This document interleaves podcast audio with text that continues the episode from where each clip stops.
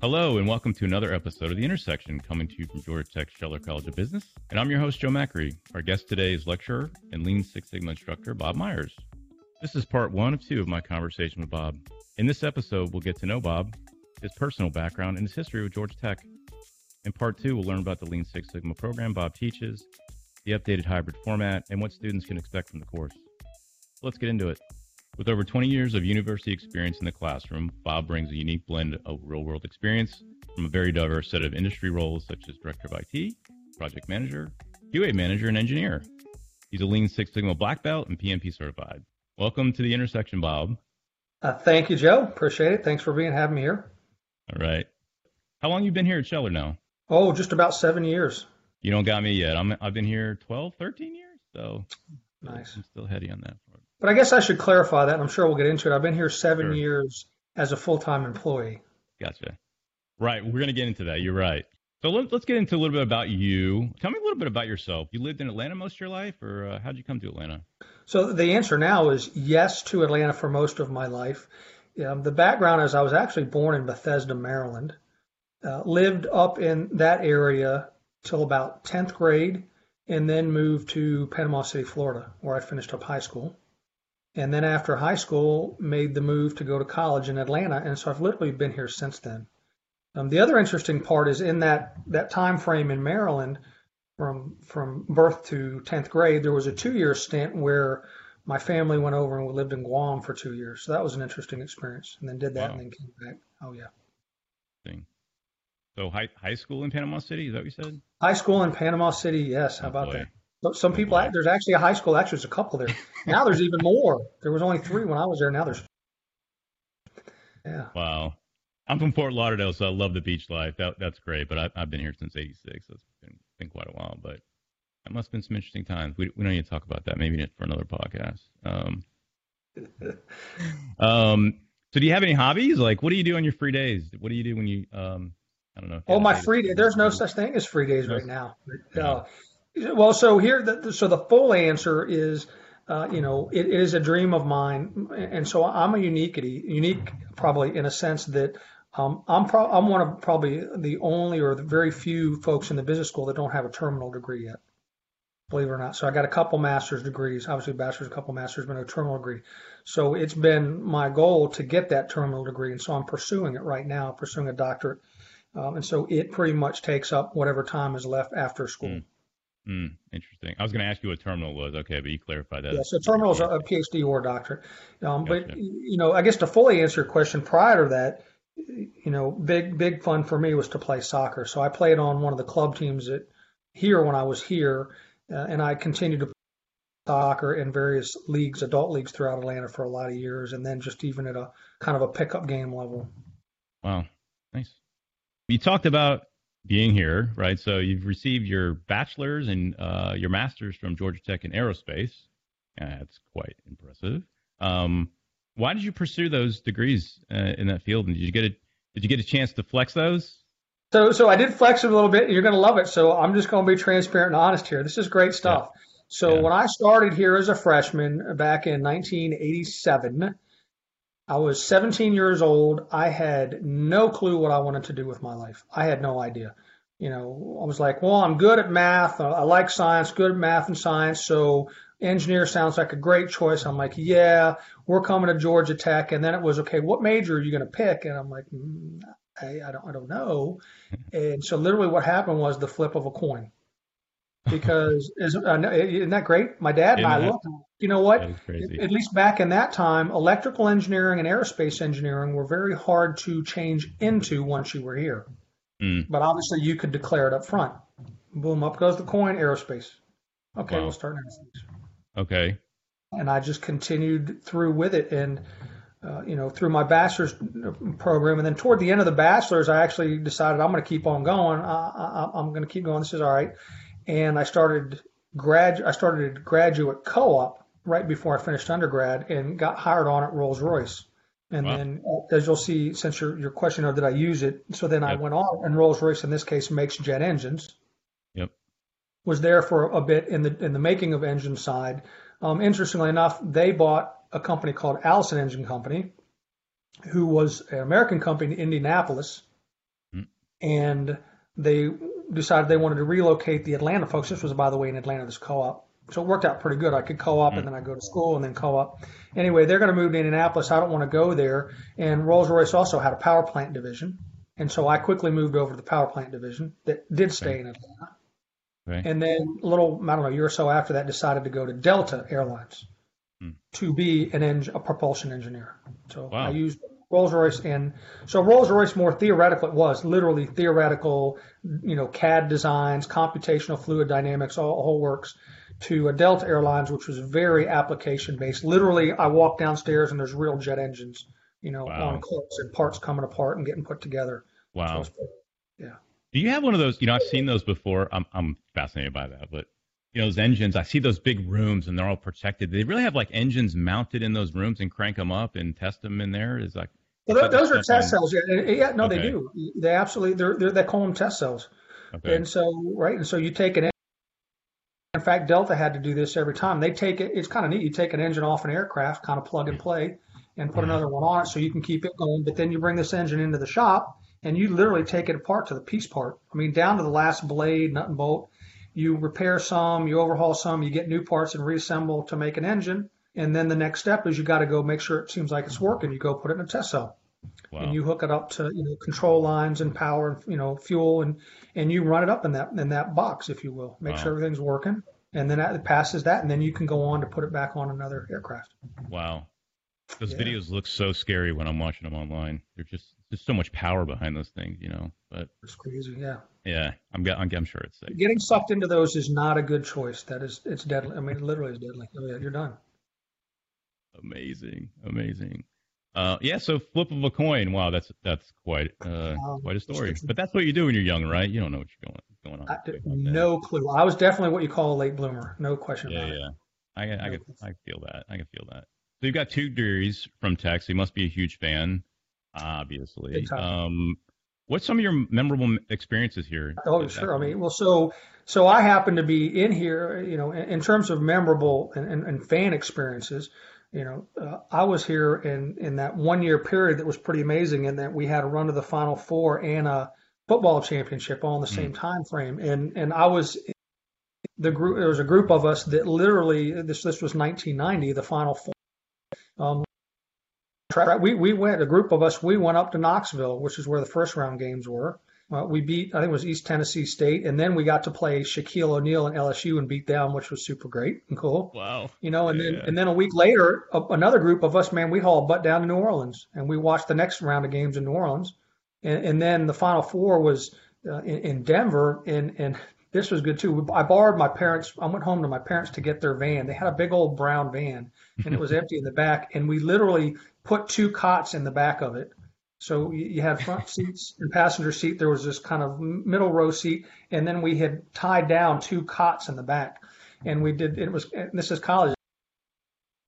We did this this kind of schedule where you drove for I think it was two hours. Your passenger drink for two hours start to cool down two hours, two hours, and then sleep, sleep, and then if you had to be back driving, and we literally went nonstop to Denver on the on the, the nonstop. It was great.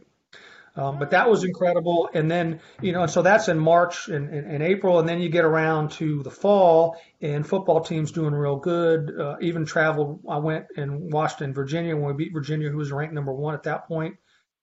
And then at the end of the year, actually January 1st of 1991, was Orlando was the Citrus Bowl.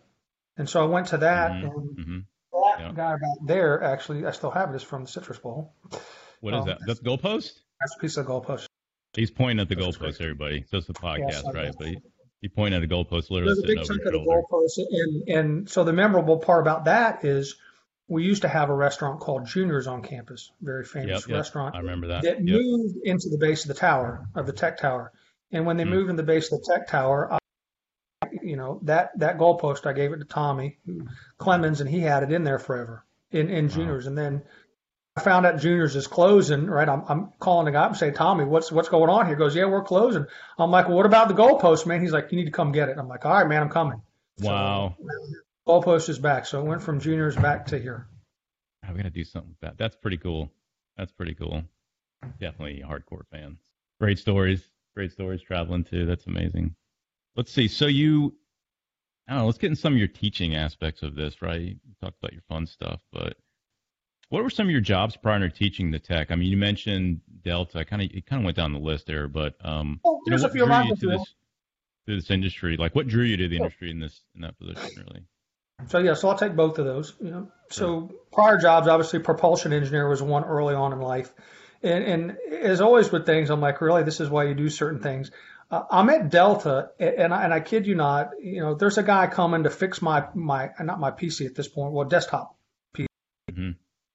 You know, it's the, it's the help desk guy to install software or whatever, and somehow I'm finding out how much money this guy makes. What the hell's going on? This guy's mm-hmm. making, you know, a little bit more than what I'm making, and here I am, the, the quote rocket scientist. I'm like, something's messed up here. so am I not in the right field? What's, I'm, I'm just being honest. I'm like, what's going on here? Yeah, yeah. And it, so I ended up. Uh, it turned out a guy that I used to work with at Rolls Royce, who was in IT, called me and said, "Hey, I got an IT consulting company. Why don't you come work for us?"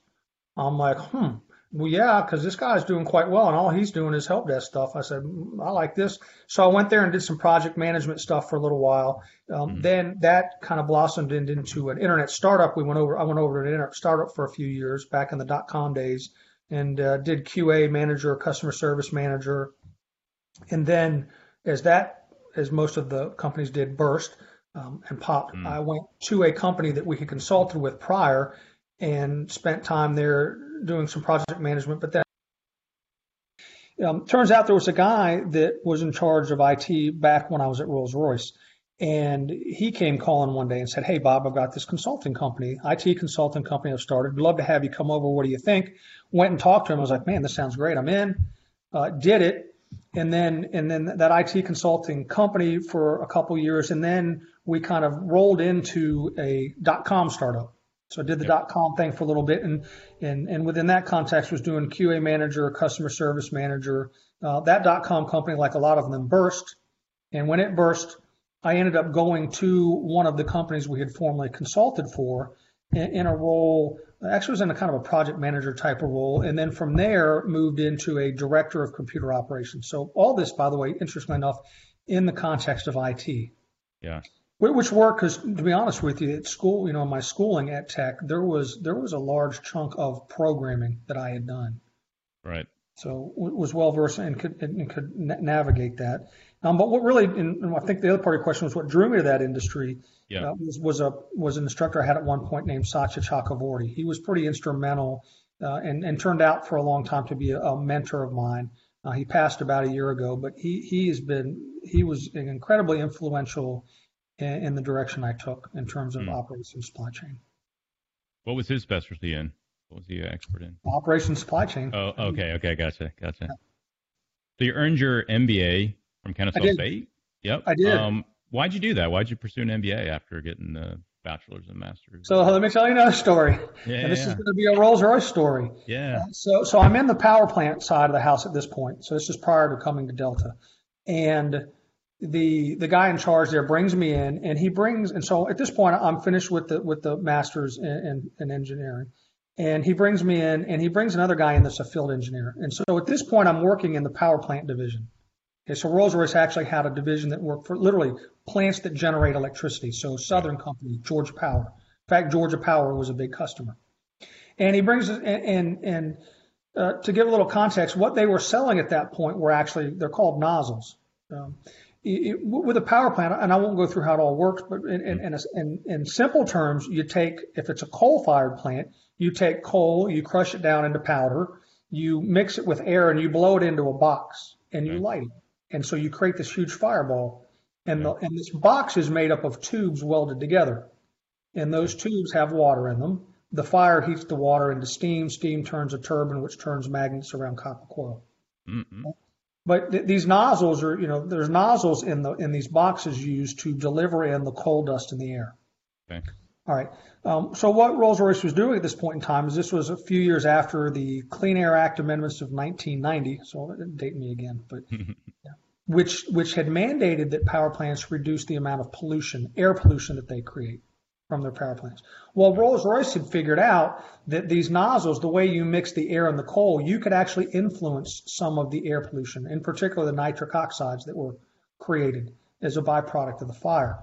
Um, and then further, they, they started to realize that if you change the angle of these nozzles up or down, you could also alter the amount of emissions of nitric oxides.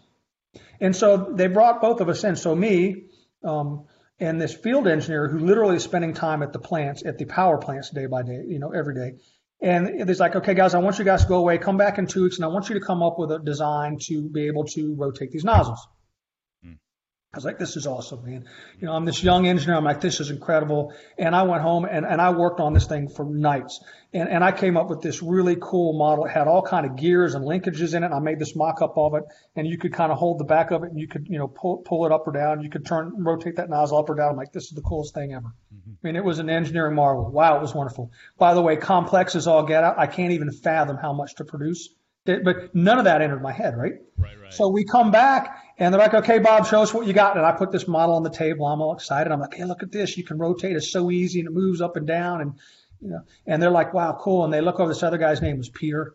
Um, and he goes, Peter, what do you got? And he, and he goes, yep. And he pulls out a socket wrench and a threaded bar. And he goes, yeah, I got this, you know, I got this from Home Depot. It'll be about $45 per nozzle. And all we got to do is a little weld here and here on each nozzle. And you can rotate one way to raise it, rotate the other way to lower it. And I just kind of was like, holy crap. Oh. And so, it, you know, it literally, it hits me. I'm like, you know, as engineers, we have all, you know, I guess we can have this issue where we want over engineer everything, right. but then even more so of it, just have no clue of the business side of that. business purpose this of it. Is just to make money. Right, and right. so, you, great, great, great idea, Bob. Man, it works great. It moves up and down, wonderful. It probably costs thousands of dollars just to make, you know. And practical guy Peter, forty-five bucks. And right. I'm like, you know what? I need a business foundation. I mean, literally, that was what it was. Like, I need a business foundation to go with this. Something's missing here. Mm. And so when I got to Delta, Delta offered tuition assistance, and I'm like, all right, I need to find some place I can go at night. Uh, right. Uh, truth be told, back then, I don't think Georgia Tech had the evening. They didn't. They didn't have the evening MBA program. Right. Right. So I can't do full time day. I'm right. going up the street. It's close by home, and there it is. Right. Fascinating. Yep. Business purpose, right? Over engineering. That's pretty brilliant. You always was, think of a great idea, and what's the simplest? I mean, I just sat there. It was like unbelievable. I'm like, yep, I just got the greatest life lesson. There you go. Going to parlay well into, I think, the Lean Sigma questions here coming up here shortly, looking for waste and efficiencies and that sort of thing, I think, as well, which we'll get into mm-hmm. in a minute.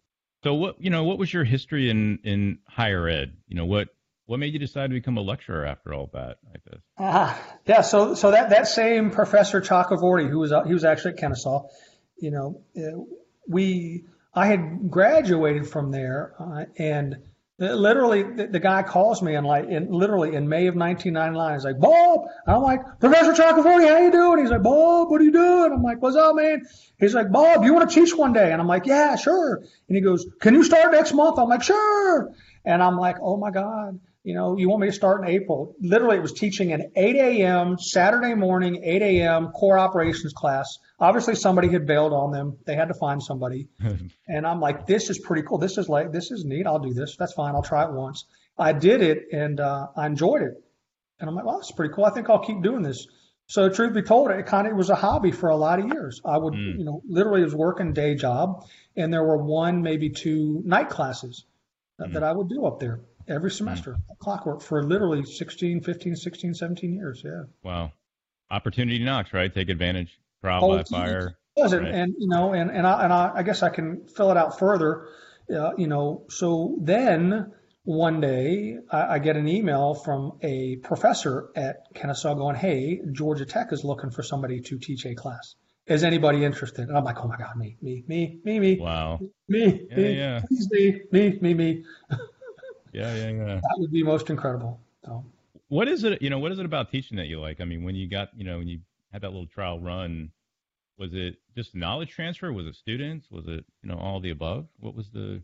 It's you know, it's a great question. I just I, I enjoy it. There's so many things. One is I feel like I learn the material. You learn to me, you learn material way better when you have to teach it than you mm. ever do when you take it.